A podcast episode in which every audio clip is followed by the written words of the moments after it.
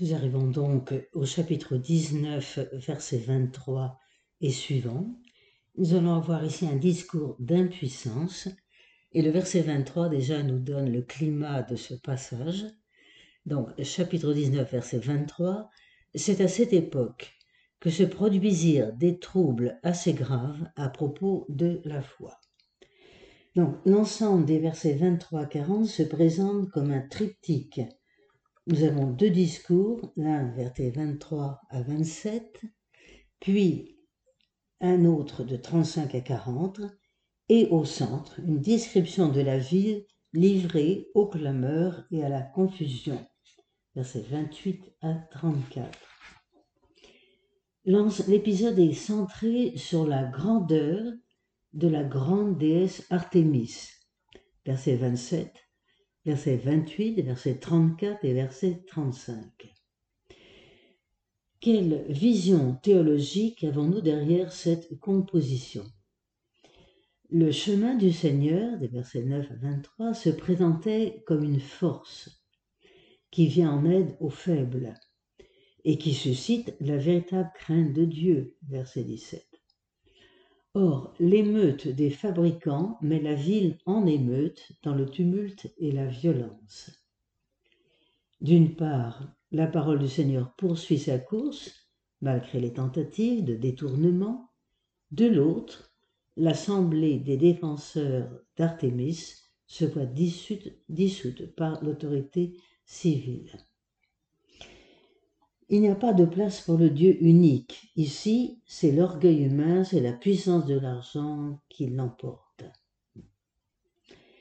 Nous allons voir que la ville, en effet, est remplie de confusion, versets 28 à 34.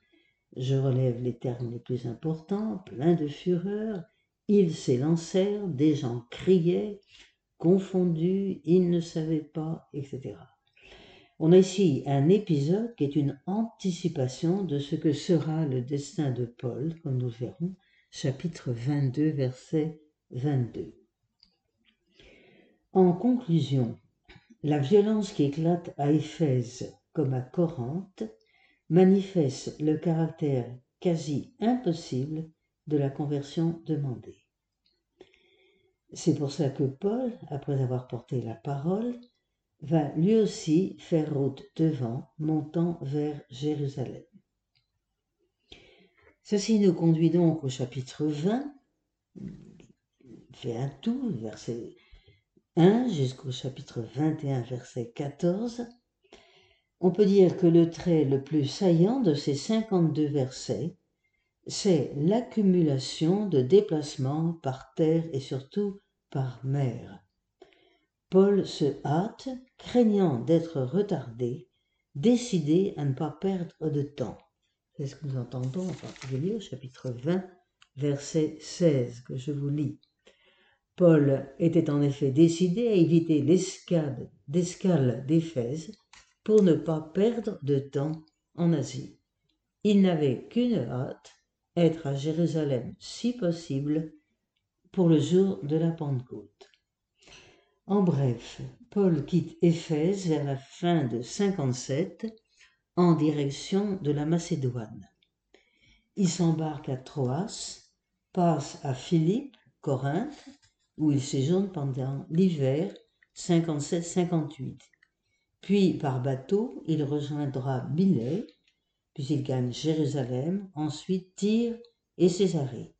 Il arrive au terme de son périple pour la Pentecôte 58 un voyage de quelques 3500 kilomètres, dont plus de 1500 par route.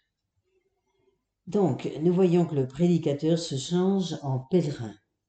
Il passe non plus en proclamant, mais en exhortant. Le cœur de cet ensemble est constitué par le discours d'adieu aux anciens d'Éphèse, chapitre 20, versets 17 à 38, sur lequel nous nous arrêterons plus en détail. Nous allons voir d'abord les contrées évangélisées, ce sont dans le chapitre 20 les 16 premiers versets. D'abord, les quatre premiers versets du chapitre 20 décrivent la mise en œuvre de la décision prise par Paul de faire route vers Jérusalem. Le verset 1, c'est le récit d'un départ laconique, trois traits suggestifs des liens du missionnaire avec la communauté, communion, encouragement, affection. Les pas, les pas du pèlerin le conduisent d'abord à travers la Macédoine, Néapolis, Philippe, puis en Grèce, Thessalonique, Bérée, peut-être Athènes, puis jusqu'à Corinthe. Passons de Troas à Milet. Milet sera le passage le plus important. Ici, chapitre 20, versets 13 à 16, un certain nombre de villes sont mentionnées. Je m'y arrête un peu avec vous. Verset 13, Assos. C'est une ville située sur une colline volcanique. Aristote y avait enseigné pendant trois ans. Verset 14. Verset 14. Mytilène, la principale cité de l'île de Lesbos, patrie des artistes et des poètes.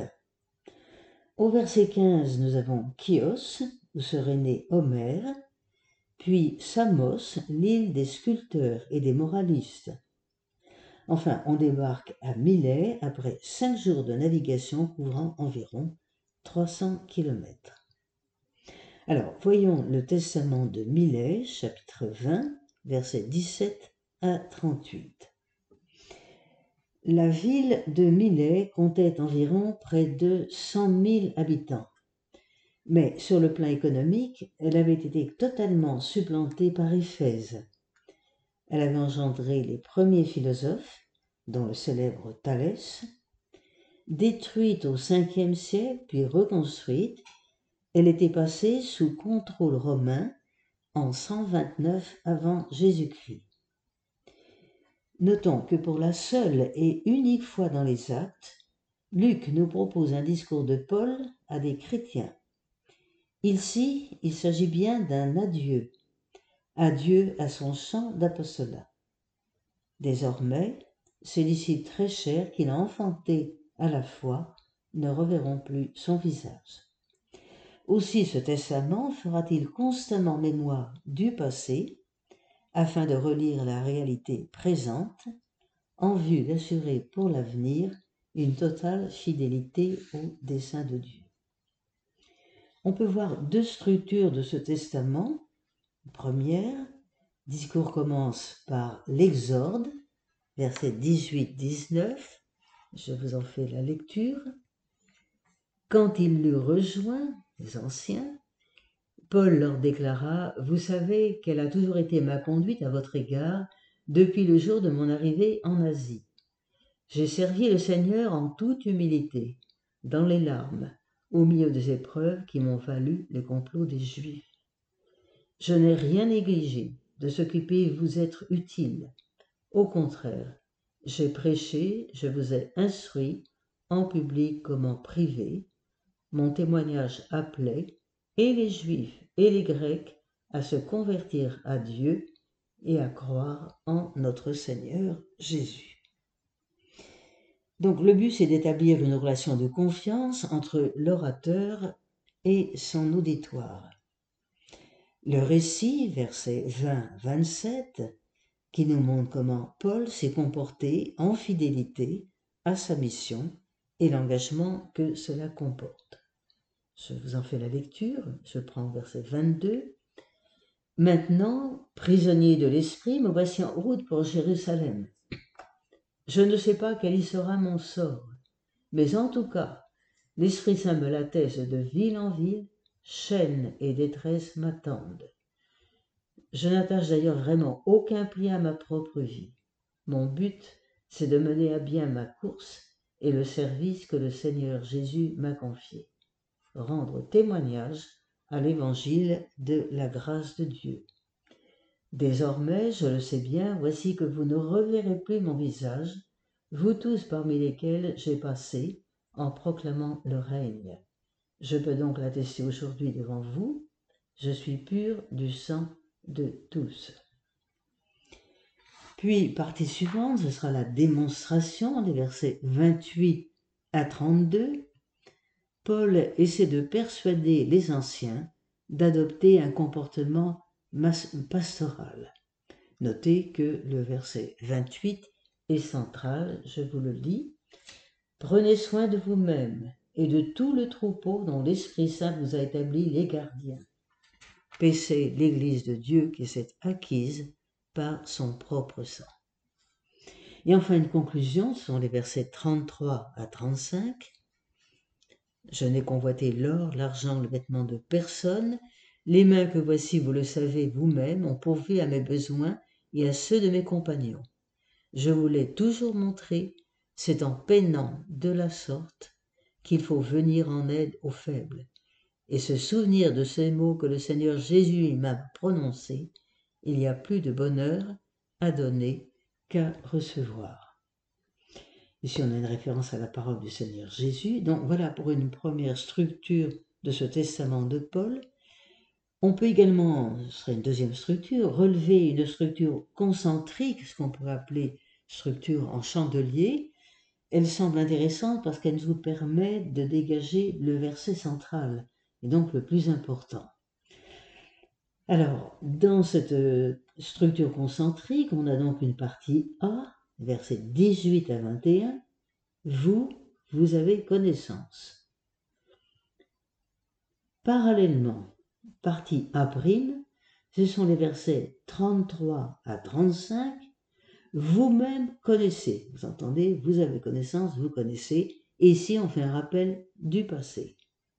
Remontons, versets 22 à 24, c'est notre partie B. Maintenant, moi, je fais route. C'est le présent. Puis parallèlement, partie B', verset 32, Maintenant, je vous remets. On est bien au présent.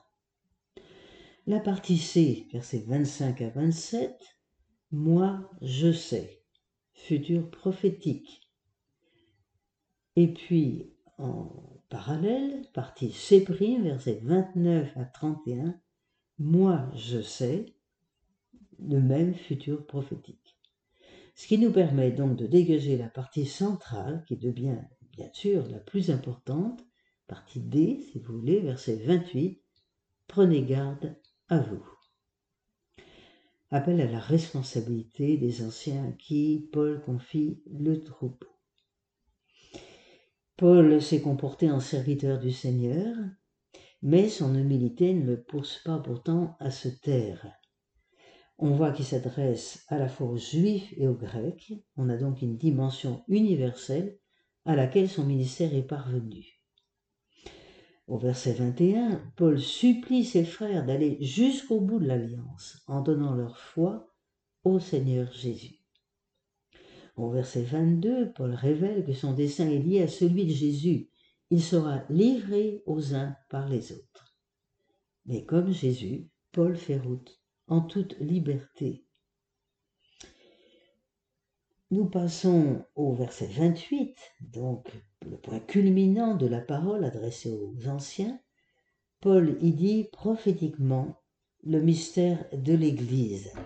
Je relis ce verset 28. Prenez soin de vous-même et de tout le troupeau dont l'Esprit Saint vous a établi les gardiens paisser l'Église de Dieu qu'il s'est acquise par son propre sang. Donc il s'agit de persuader les anciens d'adopter le même comportement pastoral. Donc on voit les conséquences en suivent, vigilance face aux ennemis du troupeau, bénédiction qu'il remet à Dieu, gratuité à vivre en solidarité, prenez garde à vous-même, l'expression qui était revenue déjà dans l'évangile de Luc. Paul situe ainsi le service ancien en sa radicalité à partir de l'Église de Dieu, le peuple qu'il s'est acquis, sera repris par Saint Pierre dans la première épître, chapitre 2, verset 9, par le sang de la nouvelle alliance.